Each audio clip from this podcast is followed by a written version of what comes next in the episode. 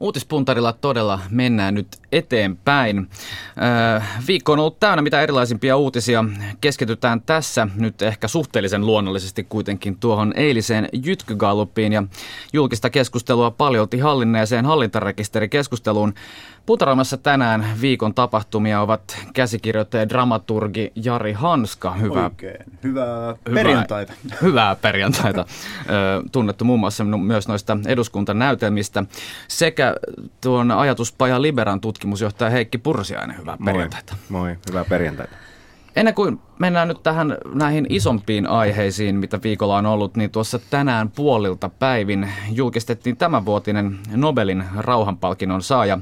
Tänä vuonna palkinto meni Tunisian rauhankvartetille, eli ammattiliitto UGTTlle, teollisuuden ja kaupanliitto UTI, UTIKalle, ihmisoikeusjärjestö LTDlle sekä Tunisian asianajajan liitolle. Kuinka te Heikki Pursiainen ja Jari Hanska, osasitteko te odottaa tai oletteko te seuranneet lainkaan tätä Nobelin rauhanpalkintoa keskustelua? No tämä tuli kyllä, just äsken tuossa kahvihuoneessa kerroit, että kuka tämän Nobelin oli saanut, että en ole seurannut ja täytyy tunnustaa, että kvartettikin on entuudestaan sanokaamme melko tuntematon itselleni. Joo, ihan sama juttu. Mulle täysin puskista tuli tämä. Täytyy sanoa, että tämä on varmaan ensimmäinen kerta, kun korporaatiot saavat rauhan Nobelin, että saa nähdä, milloin Suomen työmarkkinajärjestöt kykenee siihen, että onnistuu rauhan Nobelin nappaamaan. EKlle, EKlle vai, vai tuota Metalliliitolle vai mille, mille se sitten napsahtaa? Niin, jos se sielläkin tulisi niin kuin kvartetille. Nobel-komitean mukaan palkinto myönnetään kvartetille sen ratkaisevasta panoksesta moniarvoisen demokraattisen yhteiskunnan rakentamisessa. Tämähän kyllä pätisi toki tietysti myös tähän kotimaiseen Siihen on kyllä matkaa. Kvartetti tarjosi rauhanomaisen vaihtoehdon aikana, jolloin maa oli sisällissodan kynnyksellä poliittisten murhien ja laajojen levottomuuksien takia perusteluissa sanotaan, ja tämähän liittyy tähän Tunisian vuoden 2011 arabikeväänä tunnettuun vallankumoukseen. Kuitenkin vielä semmoinen kysymys tästä rauhanpalkinnosta, että mitä te näette, onko sillä vielä jokin merkitys nyt nykypäivänä vuonna 2015. Tässä kuitenkin menneinä vuosina muun muassa Barack Obama sai palkinnon vasta presidenttikautensa alussa ja EU palkittiin Nobelin rauhanpalkinnolla. Onko se vielä merkityksellinen palkinto? No en, en osaa ehkä arvioida sen merkitystä, mutta kyllähän siinä jotain mun mielestä niin vähän hassua on, että tällaiset EU- ja Obaman tyy- tyyppiset ihmiset sitä saa. Että jos ajattelee tätä Tunisian kvartettiakin, niin ne on oikeasti toiminut tämmöisissä sisällissodan olosuhteissa ja niin kuin toiminut ikään kuin urheasti jossain vaikeassa paikassa. EU ja Obama, niin, niin ne on tässä mielessä saanut sen palkinnon aika helpolla mun mielestä. Joo, mun mielestä on ihan älyttömän tärkeä siis tunnustus tämmöisistä tämmöistä niin kuin rauhantyöstä. Että se on, mun mielestä se on tosi äh, tärkeä paikka mun mielestä nykypäivän maailmassa edelleen. Mutta kyllä just tämä Obaman palkitseminen niin kuin etukäteen – niin se oli mun mielestä äärimmäisen hämmentävää ja mun mielestä syö semmoisen tämän niin kuin palkinnon arvoa sinänsä, että sitä käytetään, käytetään tuollaisia. Mutta, mutta tuosta EUsta, mä en ihan, se ei kuitenkaan ollut taloustieteen Nobel, joka EUlle annettiin, että, että se olisi ollut hyvin kyseenalaista, mutta onhan EU siinä mielessä onnistunut, että meillä on pysynyt hyvin vakana tämä niin kuin koko Eurooppa-alueena, mutta oli, kyllä se vähän ambivalentiksi tietyllä tapaa jäi. Mun mielestä hyvä, että se on joku konkreettinen asia, mikä nostaa esiin. Niin, jos se olisi ollut joku, joku henkilö, joka, joka olisi ollut jotenkin niin kuin merk- ratkaisevassa roolissa siinä, että, että Eurooppa on ollut rauha, rauhan tyyssiä 50 vuotta ainakin siis tämä Länsi-Eurooppa, niin ehkä sitten, mutta jotenkin niin kuin tämä ajatus, että tällainen niin kuin just, äh, ikään kuin korporaatio, ei olisi sitten EU tai tai, tai joku muu, niin, niin palkitaan, niin onhan se vähän se, se jotenkin aika laimeelta, se jotenkin maistuu mun makuun. Mm. Eli jotain symboliikkaa on vielä jäljellä, mutta on, on ilmeisesti kuitenkin paras hohto hiukan haihtunut. Joo. Mennään ajassa tällä viikolla kronologisesti taaksepäin eiliseen ja uuteen Ylen taloustutkimuksella teettämään puoluekannatuskyselyyn tuli niin sanottu antijytky. Hallitus tippui, demarit nousivat kakkoseksi, perussuomalaiset todella tippuivat viidenneksi.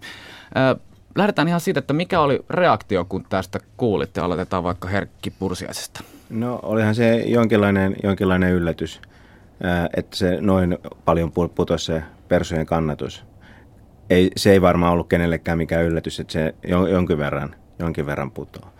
Mutta tietysti vaaleihin on, jos kaikki menee hallituksen kannalta hyvin, niin aika pitkä, pitkä aika, että tämähän on varmaan tämmöistä tyytymättömyyden rekisteröimistä, niin, niin, niin mitä ihmiset on, on siinä Gallupissa sanonut. Että me tiedä, mitä niin kuin johtopäätöksiä tulevaisuudesta sen, siitä Gallupista voi vetää. Mutta kyllä mun täytyy sanoa, että tämä Persujen suhtautuminen tähän pakolaistilanteeseen on, on ollut kyllä niin jotenkin jäätävä, että ei, ei sitä kannatuksen putoamista niin ainakaan meikäläinen osaa erityisesti surra.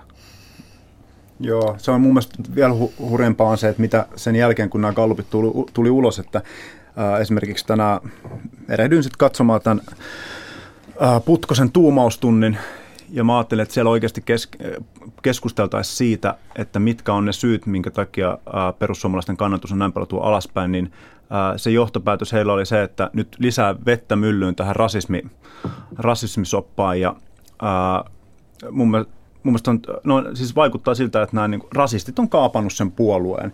Ja mä luulen, että itse asiassa perussuomalaisten suhtautuminen maahanmuuttopolitiikkaan saattaa jopa ajaa niitä kannattajia pois sieltä. Nyt yritetään kääntää niin, että heidän pitäisi ottaa vielä tiukempi kanta, jotta he saisivat niitä kannattajia pysymään siinä puolueessa. Mutta tässä on se kiinnostavaa, että perussuomalaisilla on kuitenkin katsoa, että miten ison, ison tota, vaalivoiton he onnistu saamaan vaaleissa kasaa, niin se on aika paljon porukkaa, jotka on tullut esimerkiksi demareista tai sitten on ollut nukkuvia äänestäjiä. Heillä on niin kuin toinen vaihtoehto, että voi, he voi palata demareihin. Demareillahan tämä näytti satavan niin kuin vähän takaspäin. Mutta sitten äh, tämä hallituspolitiikka ei ole iskenyt selvästikään niin pahasti keskustaan. Että keskustan kannatus ei ole niin juurikaan tullut alaspäin, eikö se ole pysynyt samassa. Ja siinä, niin, siinä täytyy muistaa, että jos ajattelee, keskustan äänestäjä ei siellä välttämättä ole niin ei ole paljon vaihtoehtoja, mihin suuntaan lähtee. Että se voi olla se, että se kuplii se, tai mitä, mitä on ainakin niin kuin, tota, jutu, juttujen perästä lukenut, että sisällä kuplii kyllä tämmöinen niin kuin, äh, tota, erimielisyys tähän ajettuun niin kuin hallituspolitiikkaan. Mutta missä vaiheessa se purkautuu jollakin tavalla, niin se jää nähtäväksi. Sun mielestä kepulaiset on ahdistuneita, mutta niillä ei ole mitään pakopaikkaa kepun ulkopuolelle. Tähän on sun sun analyysi. Mennään, mennään, mennään kepuun kohta, mutta pitäydytään hetki vielä kuitenkin tuossa perussuomalaisessa. Timo Soini arvioi eilen uutisissa, että, tämä, että muun muassa tämä turvapaikkapolitiikka ei olisi vaikuttanut puolueen tippumiseen, vaan kuten Soini itse sanoi, lainaus, vasen koukku on osunut oikein kunnolla.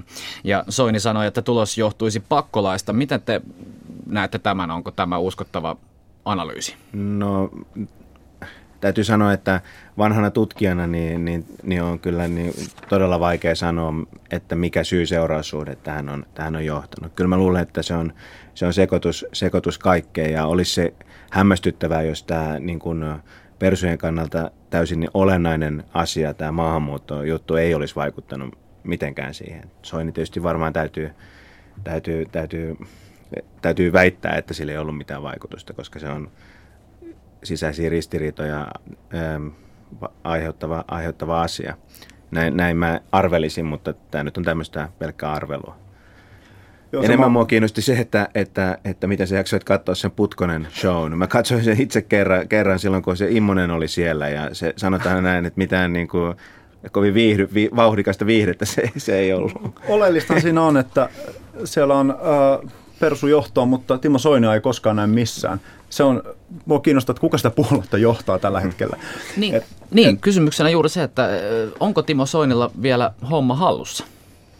Tuntuu, että on niin kuin siinä vaiheessa, kun on käsi osunut ministerin salkkuun ja siinä vaiheessa niin kuin toinen käsi on kyllä irrottanut tuosta puolueen johdosta jotenkin, että se on mun mielestä erikoinen tapa johtaa puoluetta. En mä usko, että tulee välttämättä kestämään tämän vaalikauden loppuun missään nimessä. Ei, ei, ei se Soini ole ollut mikään erityisen näkyvä hahmo. Et en tiedä, että onko joku, eh, onko joku tämmöinen tietoinen strategia siinä taustalla vai, vai mikä, mikä, mikä lienee, mutta, mutta tosiaan se Putkosen tuumaustunti, niin se erikoinen piirre on se, että sitä Soinia ei siellä siellä näy. Joo, siinä pelataan myös oudolla kaksoiskärjellä, että samaan aikaan Putkonen voi puhua asioita, jotka itse asiassa olekaan sit perussuomalaisten virallista linjaa, mutta ne on perussuomalaisten virallisia tiedotustilaisuuksia. Ja et, niin kuin häm, yrittää hämmentää tällä, mutta äh, saa nähdä, milloin, mihin, mihin asti se kantaa.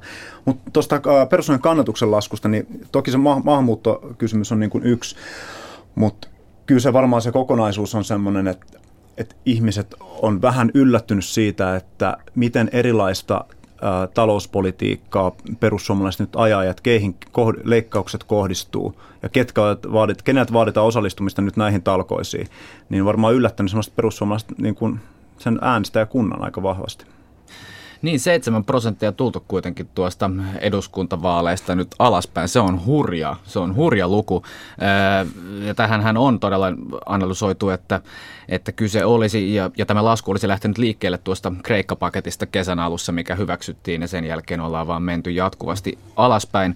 Nythän perussuomalaisten kolmas varapuheenjohtaja Sebastian Tynkkynen vaati tätä kriisikokousta perussuomalaisille, mutta Soini sanoi edelleen, että ei hän näe tarvetta, että tässä mennään eteenpäin, kuten ollaan menty. Mitä on, vielä sen verran tästä vaan kysyn, että luuletteko te, että tämä alamäki jatkuu vai saadaanko se nyt pysäytettyä? No ei se varmaan voi näin jyrkkänä niin kuin jatkuu, koska kohta sitä puoluetta ei enää, enää ole, jos, se, jos 7 prosenttia yksikköä häviää niin kuin kuukausi toisensa jälkeen, niin hyvin nopeasti se on nollassa. Et pakkohan se jossain vaiheessa on, on pysähtyä. Et kiinnostavaa on tietysti, että mille tasolle se pysähtyy. Ja, ja, ja tämähän on niin kuin pidemmällä ajalla hyvin kiinnostava kysymys suomalaisen politiikan kannalta, että mikä se tavallaan luonnollinen taso tai pitkän aikavälin taso perussuomalaisten kannatukselle on. Että onks, on, on, on, onko Suomessa pysyvästi niin tavallaan ää, entinen työväenpuolueiden äänestäjäkunta tai merkittävä osa siitä siirtynyt persoihin näistä perinteisistä vasemmistopuolueista. Tämähän on oikeasti paljon mm. mielenkiintoisempi kysymys kuin, kuin se, että mitä, mitä just nyt näissä kallupeissa on tapahtunut. Niin, mä, mä, en, mä en välttämättä, mä en oikein usko siihen niin kuin pysyvyyteen, kun perussuomalaiset on kuitenkin vähän niin kuin vihreät postmoderni puolue. Uh, mutta sitten kun se on, peru, se, on niin kuin, se on kuitenkin loppujen lopuksi populistinen puolue, niin ne on aika aaltoilevia aina ollut ne liikkeet, katsoo SMPtä ja näin, että et se, ne kestää hetken. Mutta tota, mut mun täytyy sanoa, että toi tuli niin nopeasti toi alamäki.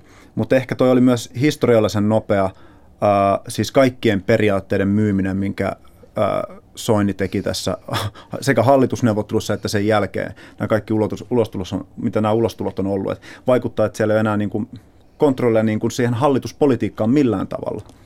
Mutta onko perussuomalaiset joutunut kantamaan tässä liian suuren vastuun yksin hallituspolitiikasta, koska keskustahan on suhteessa eduskuntavaaleihin, vaikka nyt tässä gallupissa suhteessa viime gallupiin tuli pientä laskua, niin he ovat edelleen jopa suurempia kuin eduskuntavaaleissa.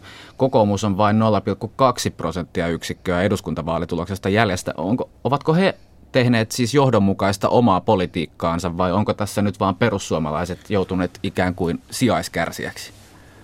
No siis onhan keskusta huomattavasti kurinalaisempi organisaatio selvästi ollut kuin perussuomalaiset, että, että sitä sekoilua on ollut vähemmän ja, ja ehkä, ehkä keskustan äänestäjät sitten etukäteen niin arvioi vähän paremmin, että millaista politiikkaa tullaan harjoittamaan, että se ei ehkä tullut niin suurena yllätyksenä ja, ja jotenkin tämähän on taas nyt tämmöistä vaan meikäläisen kyökkiin arviointiin, mutta, mutta siis eh, mutta, et, luottamus siihen, että, että homma on Sipilän ja keskustan hanskassa, niin on ehkä, ehkä parempi siellä keskusta väen piirissä. Ja kyllähän se noin ulkopuoliset tarkkailijallekin siltä näyttää, että onhan toi, sanotaan, että onhan perussuomalaiset hallituspuolueista selvästi viihdyttävin. Mä luulen, että ke- kokoomuksen kannattajat on saanut käytännössä sitä, mitä on tilannut. No, he on niin kuin t- tiennyt suoraan, mitä on äänestänyt, ja siinä on niin kuin aika semmoinen johdonmukainen kaari menossa. Mutta keskustan äänestäjät, niin kyllä se on varmaan hyvin erilainen se peruskannattajapohja kuin mitä se harjoittu politiikka. Tästä sanotaan, että keskustan, niin kun vertaa keskustan kannatuspohjaa, niin sitten se puoluehallitus on enemmän oikealla ja sitten se ihan se puolueen koko ylijohto on vielä enemmän oikealla. Että se tavallaan on niin oikealle päin kallella oleva, oleva, oleva torni. Ja mun, mä suosittelen itse asiassa pieni mainos tähän väliin, mutta äh, lukemaan siis Longplay-julkaisun äh, Mullan linnake tota, artikkelin. Siinä kuvataan todella hyvin tätä äh, keskustan niin kuin sisäistä, sisäistä valtataistelua ja sitä, että ket, mitkä on ne voimat siellä Juha Sipilän takana, jotka vaikuttaa. Ja kun siellä on sitten Olli Reeniä ja Esko Ahoa, niin se on tota, hyvin erityyppinen, mitä se, mitä se kenttäväkin on. Ei se ole kovin alkiolaista toi politiikka ollut. Niin, mä luin, luin tuon artikkelin, suosittelen sitä ihan tosin. Mun mielestä se, long, se oli kyllä vaivalloista sen ostaminen. Se on ainoa valituksen aihe mulla siitä longplaysta. mutta, tota, mutta siinä en tiedä, pitää, miten suuri osa siitä, siitä analyysistä siinä longplay-jutussa pitää paikkansa, mutta siinähän ajatuksena oli suurin piirtein se, että, että nykyinen esimerkiksi Sipilän AY-politiikka on Esko Ahon kosto sieltä tota, 90-luvun sen omasta työreformista ja, ja että Aho, Aho on niin kuin me, niin kuin merkittävästi ohjailee ja muutama muukin.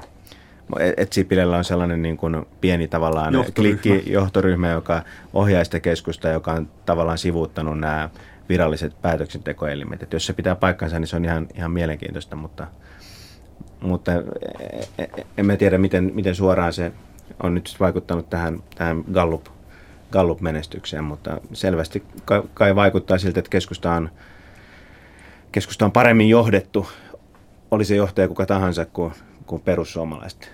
En mä tiedä, voiko perussuomalaisia johtaa, se on mun mielestä ihan mielenkiintoinen kysymys. Mä en, ainakaan, mä en ainakaan halus johtaa niitä. Mutta onko Juha Sipilän karisma nyt sitten riittänyt tähän pääministerin pestiin? Onhan toi aika hirvittävää hapuilua ollut. Ja siis mun mielestä, jos edellisellä vaalikaudella kritisoitiin hallitusta siitä, että he ei saanut niin kuin asioita tehtyä ja olivat keskenään ristiriitaisia, mikä mun mielestä, ja että konflikti pur, purkautuu tavallaan ulospäin, että se on niin kuin aika avointa se debatti siinä, siitä hallituspolitiikasta. Niin mun mielestä se on vaan virkistävä ja se oli hieno juttu.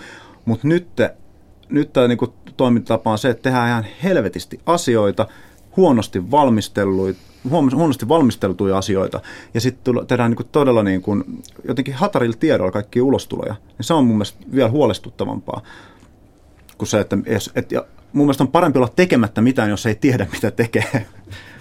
Niin, siis tietysti hallitus on siinä tilanteessa, että se ei oikein voi olla tekemättä mitään, että jotain täytyy tehdä, mutta kieltämättä ulkopuolisille tarkkailijoille nämä tietyt sekoilut niin vaikuttaa, vaikuttaa yllättäviltä ja muutama ihminen, ihan mun viisaana pitävä ihminen, niin joka alun perin sanoi, että, että ei nyt ole kaikesta samaa mieltä hallituksen kanssa, mutta että kiva, että on vihdoinkin hallitus, joka niin kuin yrittää, edes yrittää tehdä jotain, niin moni niistä on vähän ehkä nyt joutunut perääntymään ja niin kuin, mm. niin kuin ajatellut, että onkohan tässä nyt mitään tolkkua tässä toiminnassa. Mutta aika varhaisessa vaiheessa tässä vielä ollaan. Mitä tulee Sipilän karismaan, mitä tämä kysymys kosketteli, niin ehkä hän, hänen niin kuin johtamistapansa ei, ei, ei, ei niin paljon perustu henkilökohtaiseen karismaan, vaan johonkin muihin ominaisuuksiin. No entä sitten, jos mennään tähän oppositiotilanteeseen? Mitä te olette mieltä tästä SDP-noususta? SDP nyt tämän Gallupen mukaan nousi toiseksi suurimmaksi puolueeksi. Nousua viime Gallupin nähden tuli peräti 3,9 prosenttia. Miten? Mun mielestä SDPn politiikassa ei ole tapahtunut yhtään minkäännäköistä muutosta. Tämä ei ole mitenkään SDPn erinomaisuutta, vaan ainoastaan muiden epäonnistumista. Ei, ei tässä mitään sen kummempaa. Ää, ei Antti Rinne ole mikään opposition niin kuin johtaja. Näyttää enemmänkin siltä, että Ville Niinistö on se, joka on oppositiojohtaja. Se tuli ilmi siinä vaiheessa, kun jo siinä, kun hallitusohjelma hyväksyttiin, niin kyllä se oli niin onneton mun mielestä Rinteen se ensimmäinen ulostulo oppositiojohtajana, et se, se oli todella siis heikko se, pelkästään se puhe, jos sitä niin kuin arvioi. Ja sen jälkeen niin kuin ulostulot, sitä, niin kuin, sitä hyvää tahtia tavallaan on pitänyt nimenomaan tuo Niinistö yllä. Ja sitten Arhimäki on vetänyt sillä omalla tavallaan sillä niin kuin, tosi eteenpäin puskevalla tyylillään. Mutta ei tämä mitenkään niin kuin demarien hyvyyttä tai niin kuin onnistumista mun mielestä ole. No, tähän on aika helppo mun ainakin yhtyä, että, että kyllä mun mielestä demarit on, on jollain tavalla niin kuin – jossain älyllisessä konkurssitilassa, että, että, että oikeastaan mitään, mitään kiinnostavaa sanottavaa ei tunnu olevan ja oppositiopolitiikka tuntuu olevan niin kuin hyvin, hyvin, hyvin jotenkin väsynyttä. Ja, ja jos oppositio on jotain johtohahmoa, niin kyllä ne on Niinistö ja Arhimäki. Vaikka mä en kummankaan heidän niin kuin, oppositiopolitiikkaa kuvaisi erityisen syvälliseksi tai, tai, tai tuntuu, että ei nyt mitään kovin raikkaita ideoita sielläkään tule, mutta esiintyminen on sentään värikästä ja, ja, ja otetaan ärhäkkästi kantaa asioihin. Demarit jotenkin, jotenkin vaan on. Mm. Joo, niin. mä, mä, mä vielä tuohon niin oppositiopolitiikkaan vaan sanoa se, että, että se, siinä on vähän sellainen piirre, että se on hyvin reaktiivista. Okei, okay, varmasti johtuen siitä, että hallitus tekee niin paljon asioita niin nopealla tahdilla, ja ne kaikki on aika suurta sekoilua ollut tähän mennessä, että sinne, siellä ei ole niin kuin hirveästi ollut myöskään tavallaan ilmatilaa tulla omilla jotenkin freeseillä ajatuksilla, äsken sieltä näyttää, mutta, mutta kyllä mä toivon, että, että mikäli tämä hallitus pysyy pystyssä, niin ää, että oppositio lähtisi tekemään niin kuin laajempaa yhteistyötä sillä tavalla, että niin kuin pystyisi koordinoimaan vähän sitä, niin tulos tulee ja tuomaan niin kuin omia vaihtoehtoisia laskelmia ja kaikkea tällaista enemmän pöytään. Et sitä mä en ole vielä niin kuin hirveästi huomannut. Sitten mä, niin kuin jotenkin se koko oppositio on, että mun mielestä niin kuin, kun on porvarihallitus, niin luonteva opposition niin kuin isku olisi just tämä, että, että puolustetaan köyhiä ja huono-osaisia, mutta tällaista, tällaistähän ei ole onnistuttu saamaan aikaa. Sen sijaan puoluste, keskiluokan etuuksia on lähinnä puolustettu ää, yliopisto-opiskelijoiden, julkisen sektorin työntekijöiden ja, ja, a, a, ja AY-liikkeen ja ansiosidonnaisen työttömyysturvan saajia ja niin poispäin ja niin poispäin. Että, että tavallaan sieltä puuttuu se, että sieltä puuttuu jotenkin sellainen, sellainen niin kuin että, että olisi tehty joku analyysi tästä tilanteesta ja sitten ajettaisiin ajettaisi niin tiuk, tiukkaa niin kuin politiikkaa sen oman analyysin perusteella. Niin kuin Jari just sanoi, niin se tuntuu olevan tällä hetkellä vaan niin kuin reagoimista ää, hallituksen toimintaa ja siitähän tulee helposti sellainen olo, että vaan huudellaan, että ei, ei ole niin kuin mitään tarjota ja se on helppo sillä tavalla sivuuttaakin, että tämä nyt on vaan tämmöistä, tämmöistä kateellisten huutelua tai, tai, tai, tai voimatonta turhautumisen purkamista. Jos, jos mm. oppositio haluaisi tehdä niin kuin yhden, nyt, nyt mä puhun niin kuin, tavallaan vihervasemmisto-oppositiosta, että jos haluaisi tehdä yhden niin kuin reippaan ja niin kuin konkreettisen avauksen nimenomaan e, tälle vähän niin kuin etukenossa, niin niiden kannattaisi miettiä esimerkiksi joku hyvä ja toimiva perustulomalli, jolla ne voisi haastaa sen ennen kuin Sipilä tuo esille tämän oman osallistuvan sosiaaliturvan ja näitä muita tota, näitä vastikkeellisia kokeilu, kokeiluhankkeita, niin kannattaisi tehdä todella hyvä ja semmoinen, mihin saisi myös AY-liikkeen taakse.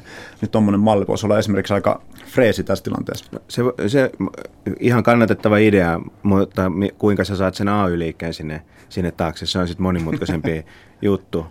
Et, joo, okay. Tähän, tästä oli tämä pohdittava varmasti tästä perustulosta. Ja vihreät ovat kuitenkin olleet onnistujia myös SDPn ohella. Siis katsoen esimerkiksi tuota eduskuntavaalitulosta, niin vihreät on noussut siitä peräti 4 prosenttia, missä suhteessa taas vasemmistoliitto ei ole niin paljon onnistunut nostamaan kannatustaan. Siirrytään kuitenkin tässä hiukan hiukan eteenpäin samat aiheet, että politiikka ja osin samat nimet myös pyörivät edelleen tässä esillä. Tuossa viikko sitten hän uutisoitiin, että valtiovarainministeriö ehdottaa nyt tämän hallintarekisterin avaamista myös kotimaisille sijoittajille. Nythän ulkomaisten sijoittajien on mahdollista sijoittaa tämän hallintarekisterin kautta rahojansa, mutta kotimaisten sijoittajien pitää käyttää tätä tätä avointa osakeomistusmallia. Miten, miten, miten tämä, siis aihe kuulostaa tylsältä, mutta tästä nousi valtavan laaja poliittinen keskustelu kuitenkin ja se on vienyt, sillä on kytköksiä kuitenkin moneen asiaan, muun muassa tähän, kuka omistaa mitä ja minkälaisia kytköksiä ihmisillä on.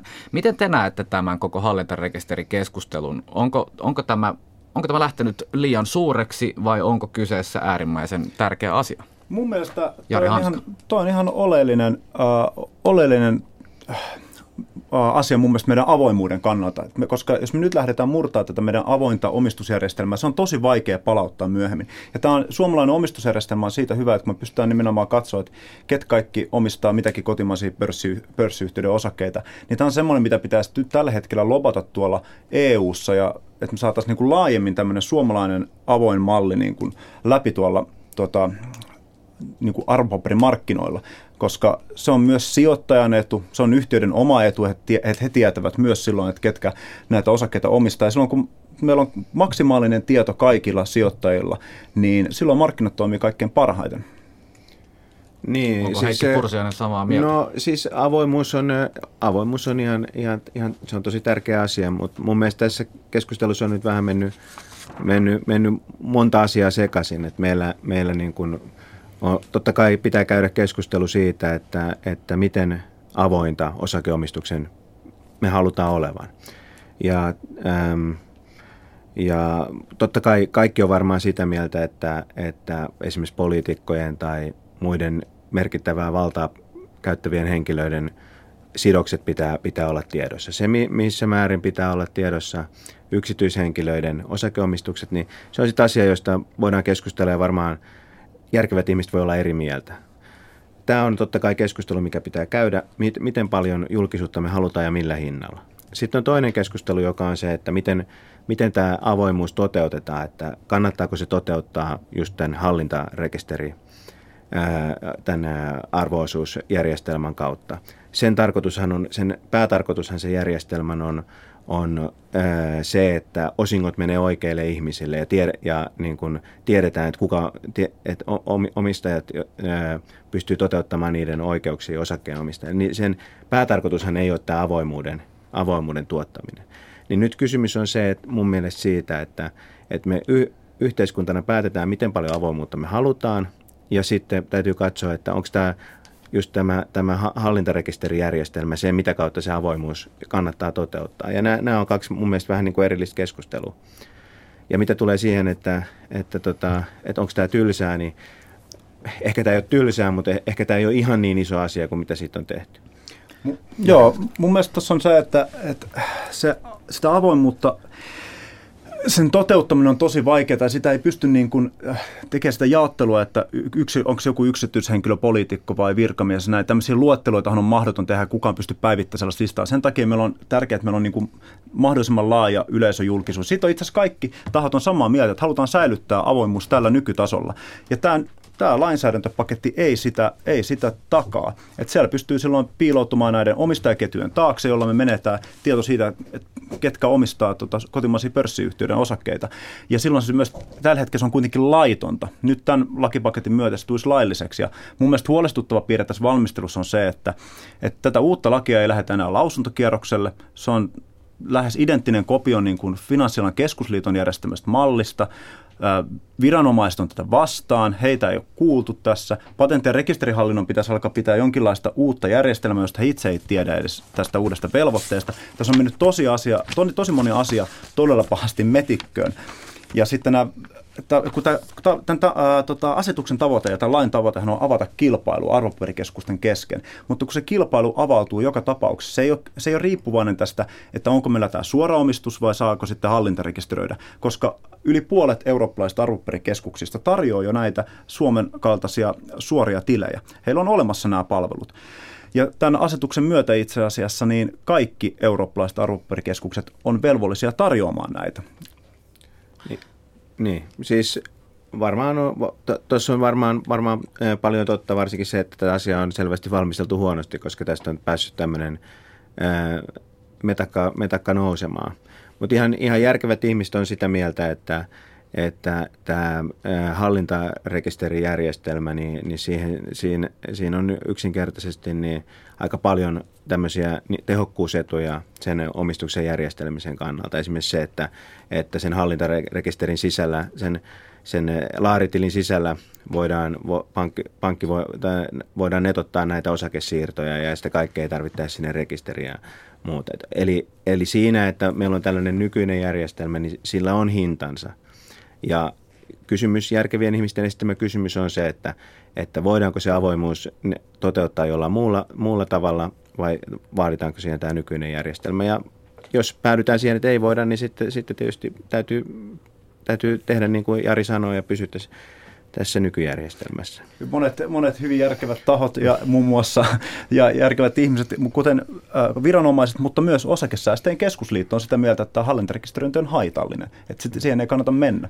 Et niin, Tää saa nähdä, mitä tässä nyt sitten tulee tapahtumaan. Mielenkiintoista on se, että, että todella viranomaiset ja virkavalta ovat tässä monessa suhteessa erimielisiä, että on tahoja, jotka kirjoittavat lehdissä, että tässä, tämä on erittäin hyvä asia, ja sitten on tahoja, jotka kirjoittavat, että erittäin huono. Peruskansalaisen on tästä hiukan vaikea ottaa selvää, että uskoako valtiovarainministeriötä vai mitä instanssia. Mutta ikävä kyllä meillä loppuu nyt tässä kohdassa tämän puntarin aika, ja tässä kohdassa kiitän siis Jari Hanskaa sekä Heikki Pursiaista tästä puntaroinnista ja varmaankin tämä hallintarekisteri sekä Gallup-keskustelu myös jatkuu. Politiikka ei varmaankaan kuole vielä tähän lähetykseen. Kiitoksia. Kiitos.